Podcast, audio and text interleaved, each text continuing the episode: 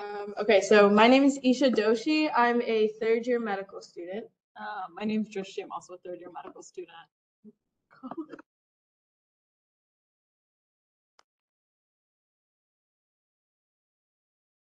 Hi, I'm Danielle. I'm a third year law student.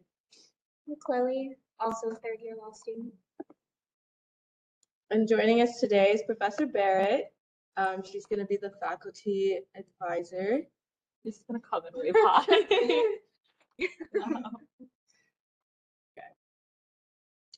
Okay, so kind of a brief understanding of what we're going to talk about today. We're going to go through the most common maternal complications, then we're going to move on to fetal complications, what legal next steps victims and survivors can take, what resources are available for both you to give to your patients and for your patients themselves, um, what initiatives that we would like to see to further these um, efforts, and kind of a Q&A session afterwards um, where we can ask Professor Bearat about her experiences. So starting with maternal complications. So we already know from a few talks that we've had this year that intimate partner violence is very prevalent in our society, but specifically a special population of those victims and survivors are pregnant women.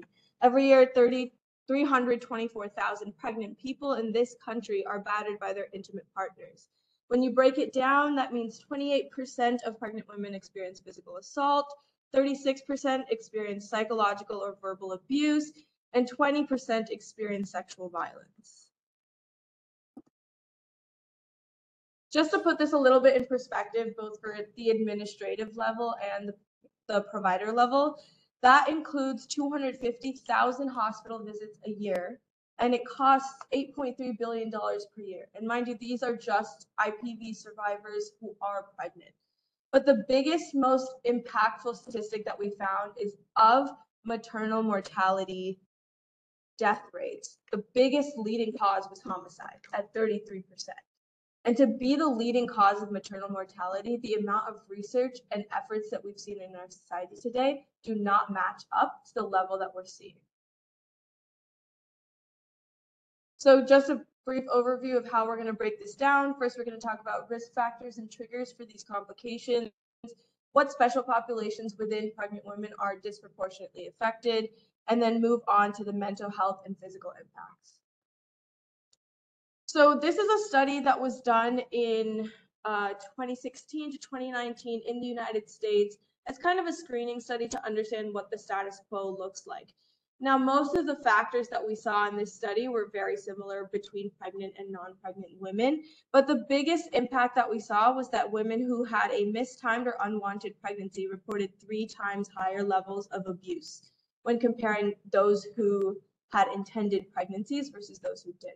Now, the, the reason why we want to bring this up is that as the physician, you are the first person to talk to them as a professional about their care and their pregnancy. And so starting the conversation just on your first prenatal visit about whether this is something that they wanted or not can kind of set the tone for you as the provider to understand where to go from there.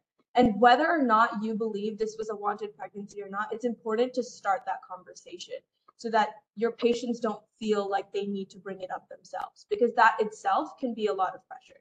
And so this allows us to open the door for that conversation to happen if or when your patients would like to have that conversation. Um, something that we also noticed when doing our research um, that women who experience IPV who are Black, Indigenous, or people of color are about three times more likely to suffer prenatal death than women who don't experience IPV. To put this a little bit in perspective, on the first page, we saw percentages ranging from 28% to 36%. But Black women experience 45% of Black women experience those same impacts. 48% of American Indian women experience that same those same impacts. That's 20 to 25% higher consistently across the board. And the biggest reasons for not getting this are the same reasons we see in society for every healthcare issue. Things like lacking insurance coverage, not having access to affordable healthcare, not trusting your providers, um, and the, that continuous cycle that we see of racism affecting those that are disproportionately pushed away from healthcare you as the provider, again, need to focus even more on these societies, but we're seeing that disproportionate population worsen even more.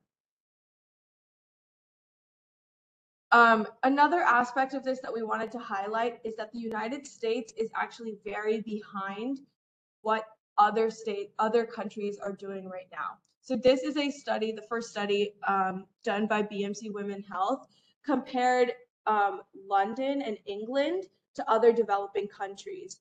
And they tried to understand if there was a difference in socioeconomic status and country and laws to see what the um, prevalence of intimate partner violence in pregnant women, women was. And what we saw is that across the board, the same things mattered. But across the board, there are studies in all of these other countries. There are studies in Bangladesh, in India, in um, South Africa. There are multiple studies that not only screen for it, but also talk about the kind of care that these pregnant women are getting and the stats on what those complications are. When we as medical students looked at that, we didn't find anything that identified maternal complications and fetal complications for a long period of time, or that could directly correlate or even associate that to the care that we're providing. The laws that are made in society today do not directly reflect any evidence that we see. So how are these laws being made?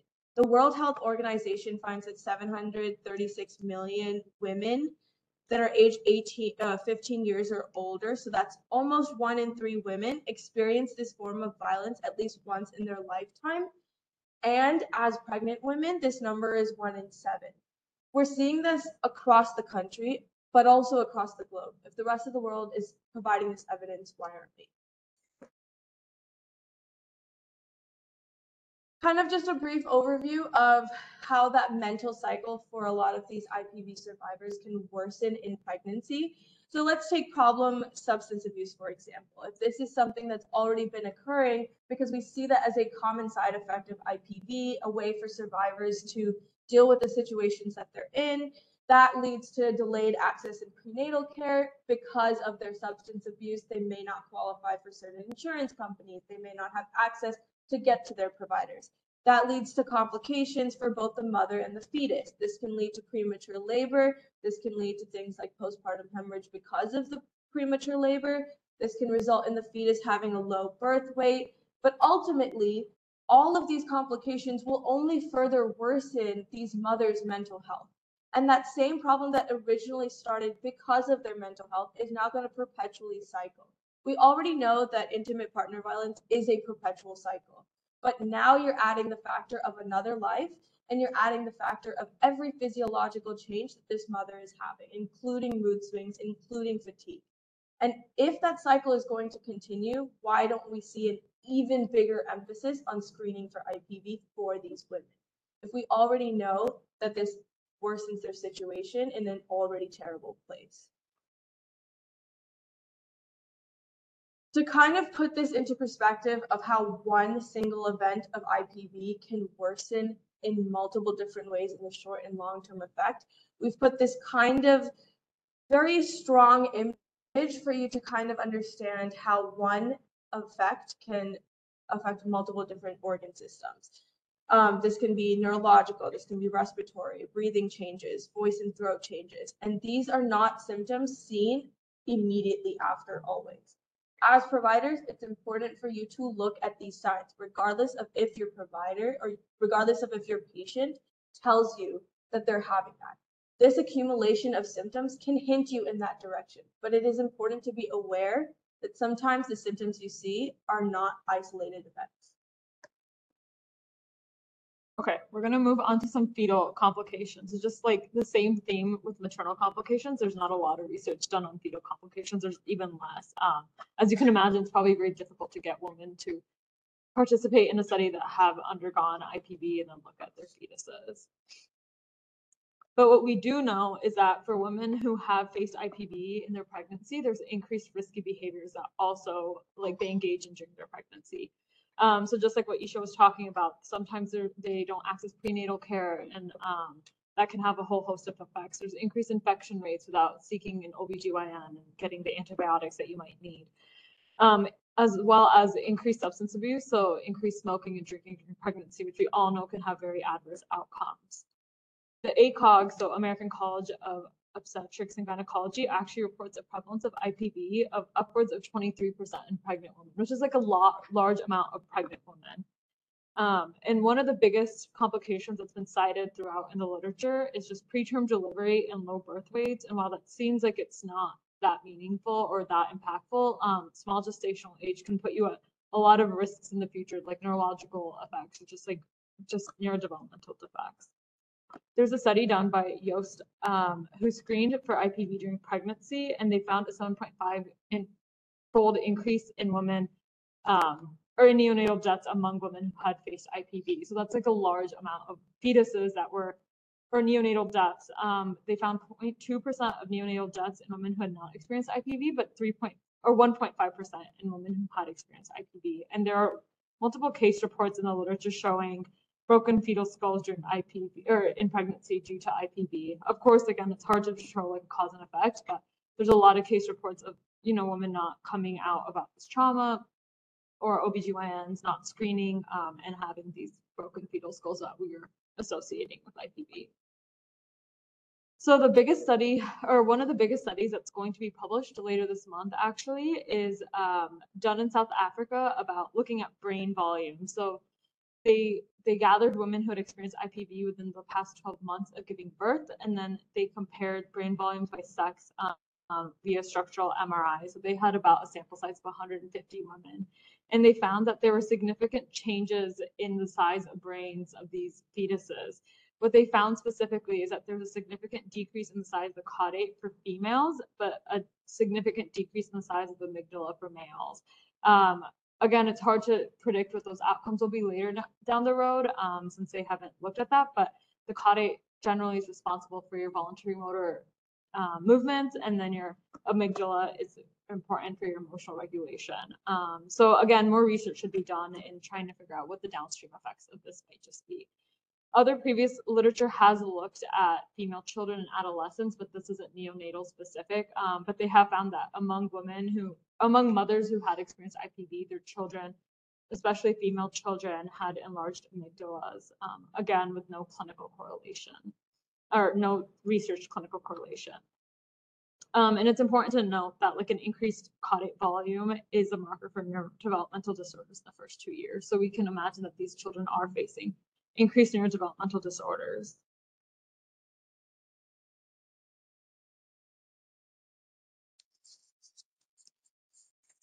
So Danielle and I are going to talk about safety planning and legal relief for survivors of DV. So first we're going to talk about what is safety planning. Safety plan is a set of actions and strategies that a person may use to lower the risk of being harmed by their abuser and to optimize their safety. This should include strategies to prevent um, and or escape danger at home, school, work, or any other place that the survivor goes on a daily basis.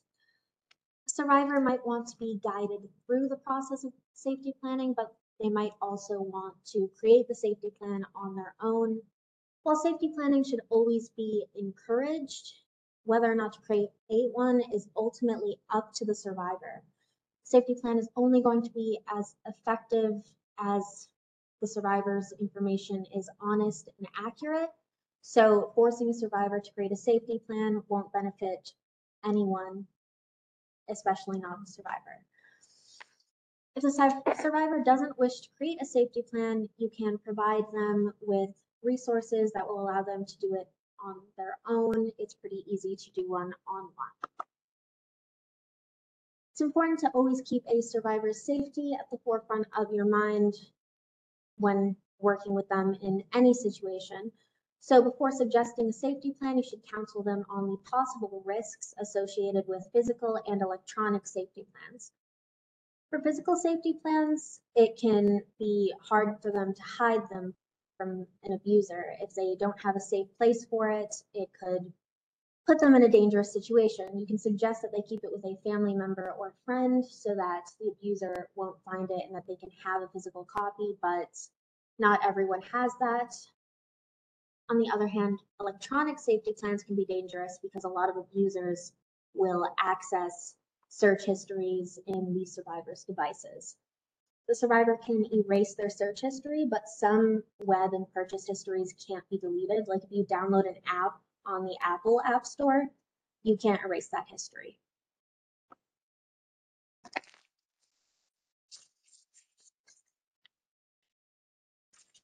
So generally, a safety plan should include a code word or phrase.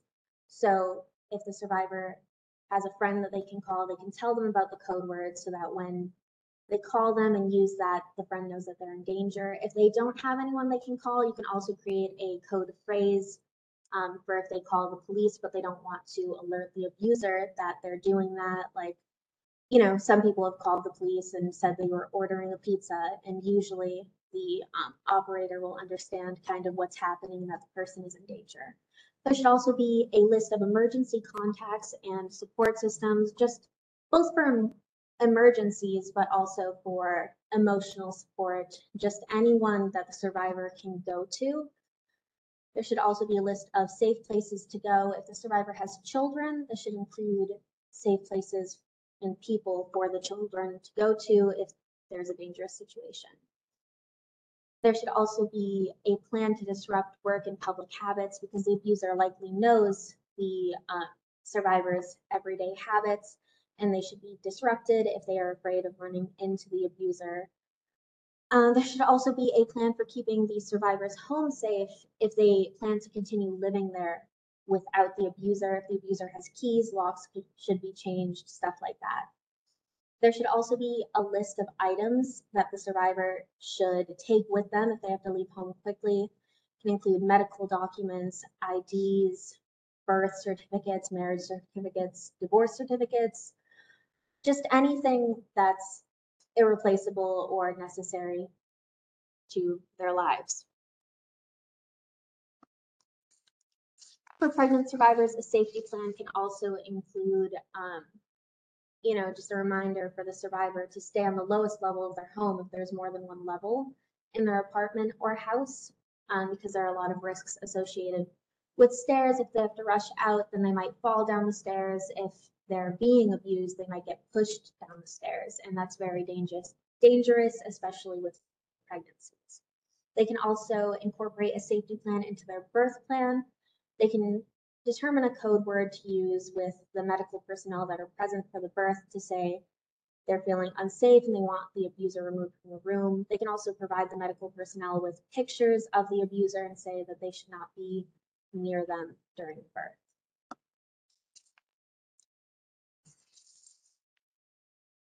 So it's pretty easy to find resources for safety plans. You just have to Google safety plan um, template online. I think a really good one is the National Domestic Violence Hotline. They have an interactive safety plan where you fill out, you or the survivor will fill out all of the information and it'll save it. You can either save it as a PDF, you can save it online, or you can print it out. So it has options for whatever situation the survivor is in. There's also an app called the My Plan app that's available on Apple and Android devices.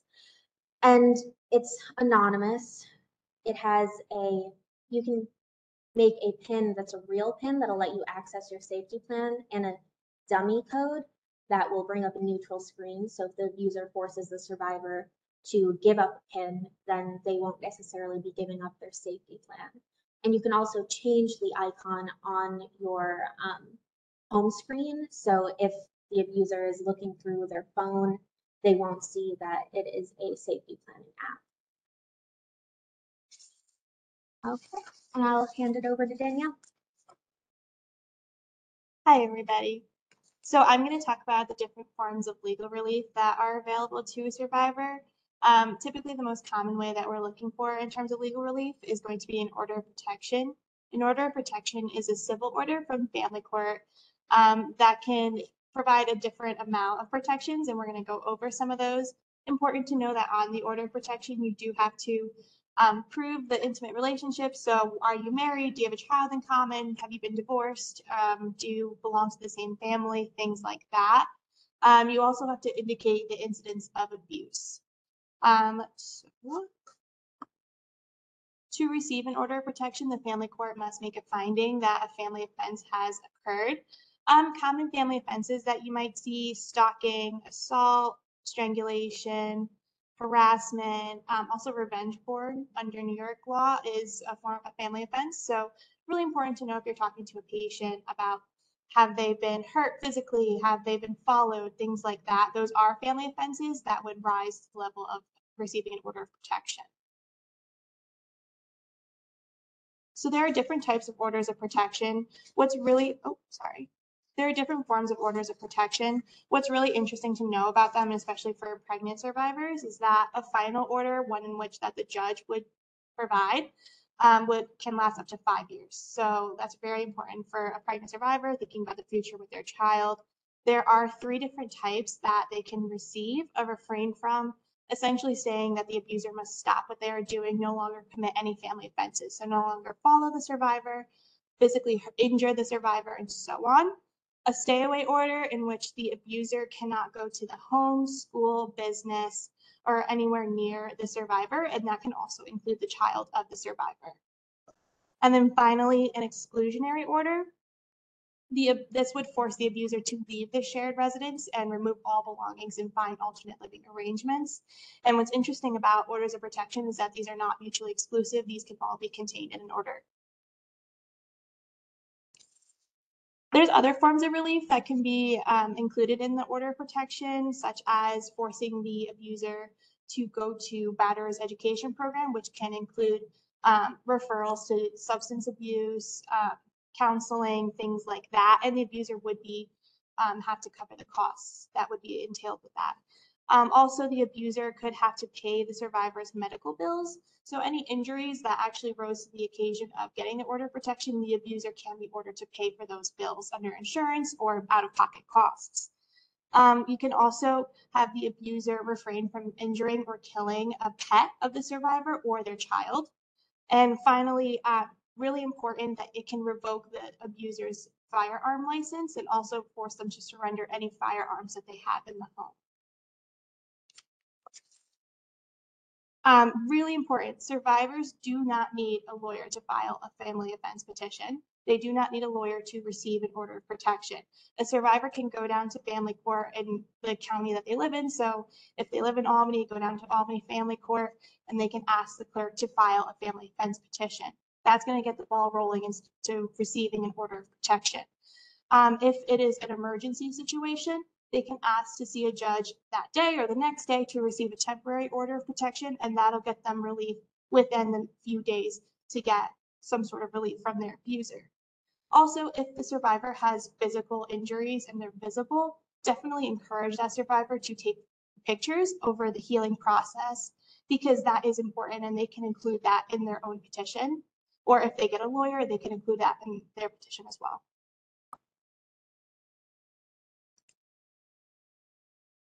I'm going to turn it back over.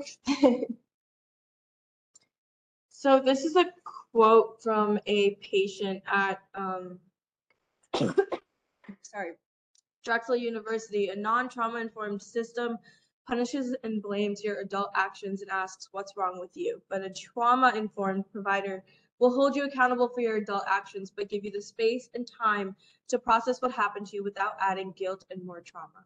We added this quote in to emphasize that one, as providers, we do need to have trauma informed care, and that's something that we should be thinking about, regardless of if your patients seem like they've been through a traumatic experience. But also one that says that a survivor does not immediately need to take action. As a physician, you have to be okay with the fact that they may choose not to take an action. And by forcing them to do it or asking too many questions, you may pressurize those same patients who would now be deterred from approaching healthcare. So the, the point we want to make is if they want to go to family court, we can present that option to them, but we cannot push them to do that. Um, something I really wanted to talk about today is just what is the United States doing right now for intimate partner violence. The reality is that there are no federal laws that directly relate to domestic violence or intimate partner violence. Each state has its own set of laws, but this makes it very challenging for survivors because the minute you cross state lines, the same rules may not apply anymore. The biggest issue that we've seen with these survivors is insurance, and that's not just health insurance, that extends to life insurance, health, uh, car insurance, property insurance. For them to have financial stability, it's important for them to have an avenue to be able to access their resources. And so by having each state not do that, it kind of makes it hard for a survivor to figure out where to go. And the biggest thing that we noticed is that um, the federal government has not mandated that every hospital provider be trained for screening. Um, there's a compendium that's made every five years that analyzes every state's protocols, screening methods, training methods, whether they have mandatory reporting, and um, whether they have gun violence laws associated with intimate partner violence or domestic violence. And if you go through that compendium, you would actually find that seven states do not allow for mandatory reporting, but the rest do. There are nine states that do not have any form of training that is mandated federally or by the state. And there are 27 states that have no mandated screening process or protocols already in place for every hospital. We are lucky to be in the state of New York that has all of these things, um, things that mandate any healthcare professional to be ready with a protocol when they do see somebody or recognize somebody who is a domestic or intimate partner violence survivor. Um, but it's a shame that we don't have it across the nation. Um, societies such as um, the Family Health and Violence Committee has pushed Congress to reauthorize, expand, and increase funding through acts such as the Violence Against Women Act and the Family Violence Prevention and Services Act. But as acts, they do a lot of suggestions and recommendations. They have not enforced many laws. The only laws in place associated with this is HIPAA, which has done a lot um, in terms of health insurance. No insurance company can now discriminate against a survivor, but it does take a lot of evidence to prove it. As the law students explained to us today, having those pictures and immediately filing a family court petition can help you along that process. So after doing all of this research, as medical students, we want to know what are we missing and what more can we look into. So the biggest thing that we thought would be important would be assessing what fetal complications we see and what forms of maternal trauma they're associated with. So as a provider, if you see a pregnant woman with a specific kind of trauma, what are you most importantly looking for within your fetus? or within the mother. And this doesn't apply to just their pregnancy term, it also includes postpartum as medical professionals, we keep an eye on postpartum um, mothers, especially people who, for example, have preeclampsia, because their initial diseases can take up to six months after the delivery to actually show. And so, in the same way, there should be more literature about these maternal and fetal complications spread after pregnancy and delivery. Um, the second thing is to look at retrospective studies within the US that cross these state lines um, by having a federal study, we can see if mandatory mandatory reporting is working, if this training is working, if screening is working. Because if we are going to have these state laws in place, they should be evidence based. Where are these laws coming from? Um, we also would like to see more initiatives to emphasize IPV screening in pregnant patients. Obviously, we would like IPV screening across the board, but maybe a population that we emphasize first would be pregnant. Um, and lastly, implementation strategies on how to educate and teach the medical community. Again, we would love to have this on all IPV victims, but um, it's important that we start at least with pregnant women. So we're going to talk about some resources for you, but also for your patient.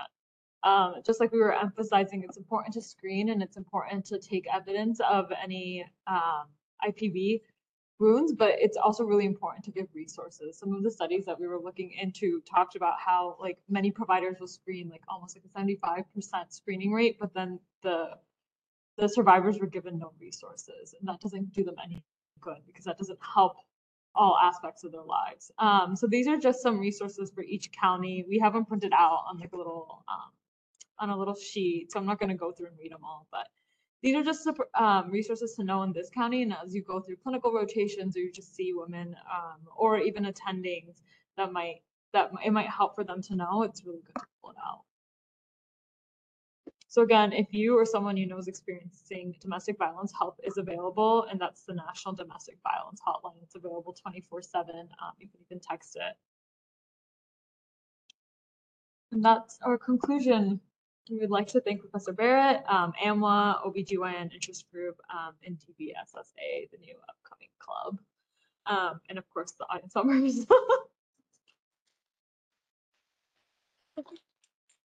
Um, Professor Bearat, would you like to comment? Yeah, and then we'll open it to questions.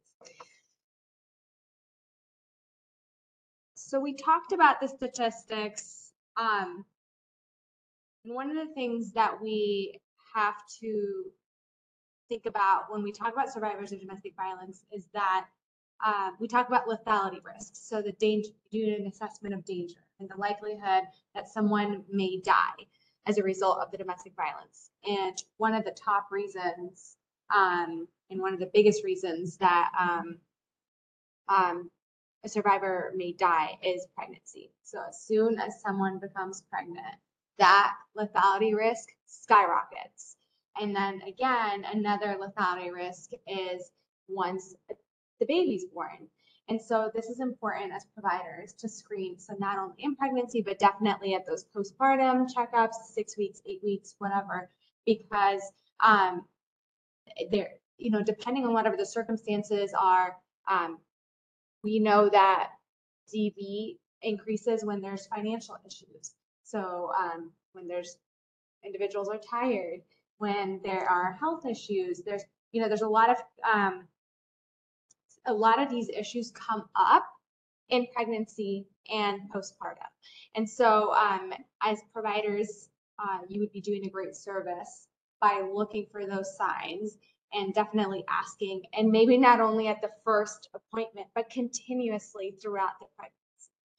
Um, in addition to that, um, we talked about there not being, you know, it's, it's all very state specific, but um, as Danielle and Chloe went into details about filing orders of protection, one of the great things that does exist is that if you get an order of protection in the state of New York, but then you go to Massachusetts and escape um, the domestic violence and you potentially go there as a pregnant um, person, that state has to enforce this order of protection. So these civil orders can be enforced in other states. So they call, you know, they notify the police department and they're enforceable. So it is a protection that actually the survivor has a little bit of control in what is a totally um, not control um, situation, but they're able to continue to get that relief and protection. So um, it, it's you know something to consider in terms of counseling or whenever you talk to patients and if they're like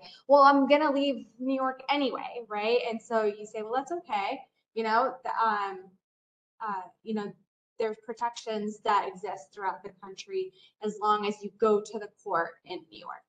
Um, and obviously could be the same like if they were to go to massachusetts or something like that. Um, so, so um, those are some of the points that I wanted to, to highlight and talk about, and then of course open it up for questions um, if you have them.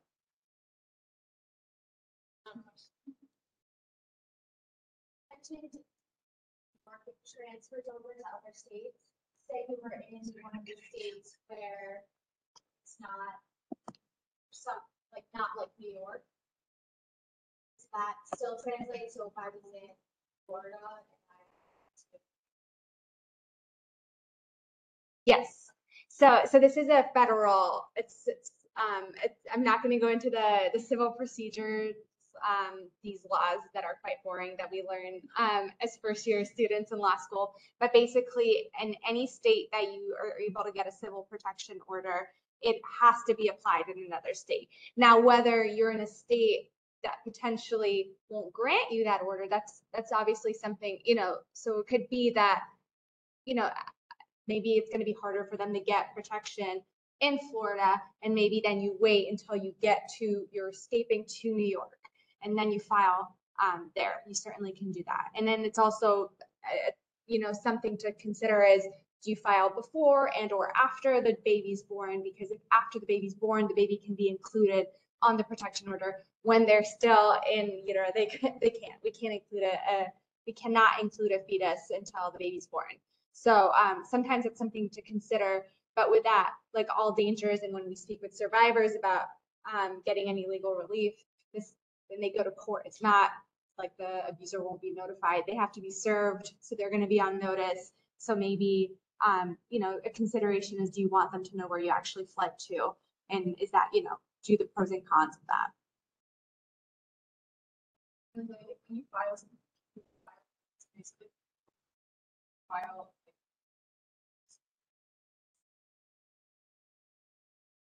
So what, it depends, so it depends the time frame. So let's say they file for an order of protection and they get what, a temporary order that's granted in New York. I mean, there's cases take a little bit of time, so they, it's likely that it wouldn't be resolved even if they went at the beginning of the pregnancy and nine months later.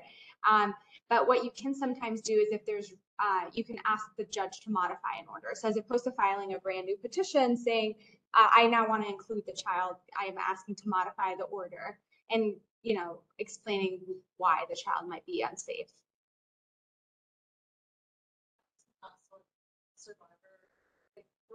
Beginning.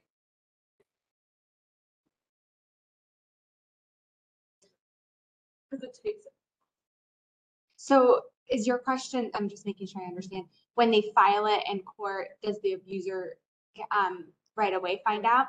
Uh, so it, so it depends. Every jurisdiction, so like depending on which county you're in and um, certainly like throughout the state, it differs. Um, Sometimes the survivor themselves have to um, to make sure that service of process happens, meaning they have to arrange for the abuser to be served. Not like you can't legally serve them, and when you're a member, you know, a party to a lawsuit, but um, you can ask the sheriff to serve them. And so with that being said, when you arrange for service to happen, or if you have an attorney, they then typically have to return to you a certificate of service saying we served this person on the X and X date. Um, so depending on, um, you know, where you are in, like I used to practice in New York City, the courts automatically sent it over to the sheriff when there's an order of protection. So there was less um, information available unless you called up the NYPD and you found out, oh, like, you know, where they served, um, or if they got an attorney.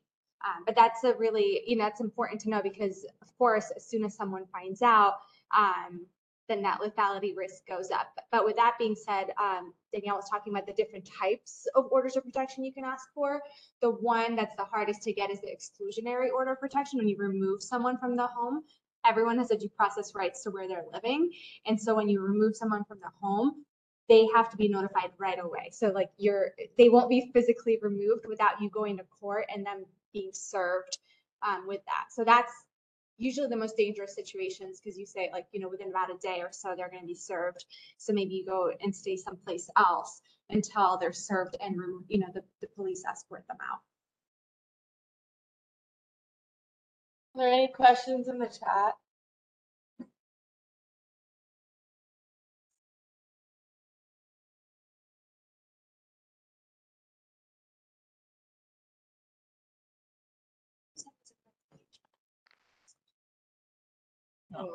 She says yes. Oh, you're saying on that. I understand. Okay. Anyone else? Anything you want to talk? Actually, I just wanted to add, for orders of protection, um, we didn't mention this before, but there's not a statute of limitations for filing a family offense petition. So obviously, you know, it's best if they file when they need the protection immediately. But if they wait, they're not excluded from doing it. There's no statute of limitations for that. That's a big difference between criminal court and family court. So family court provides more protections for a survivor. You're not on this like time, um, you know, timeline of having to go and report. Okay, thank you all for um, listening and we will see you next week. Thank you.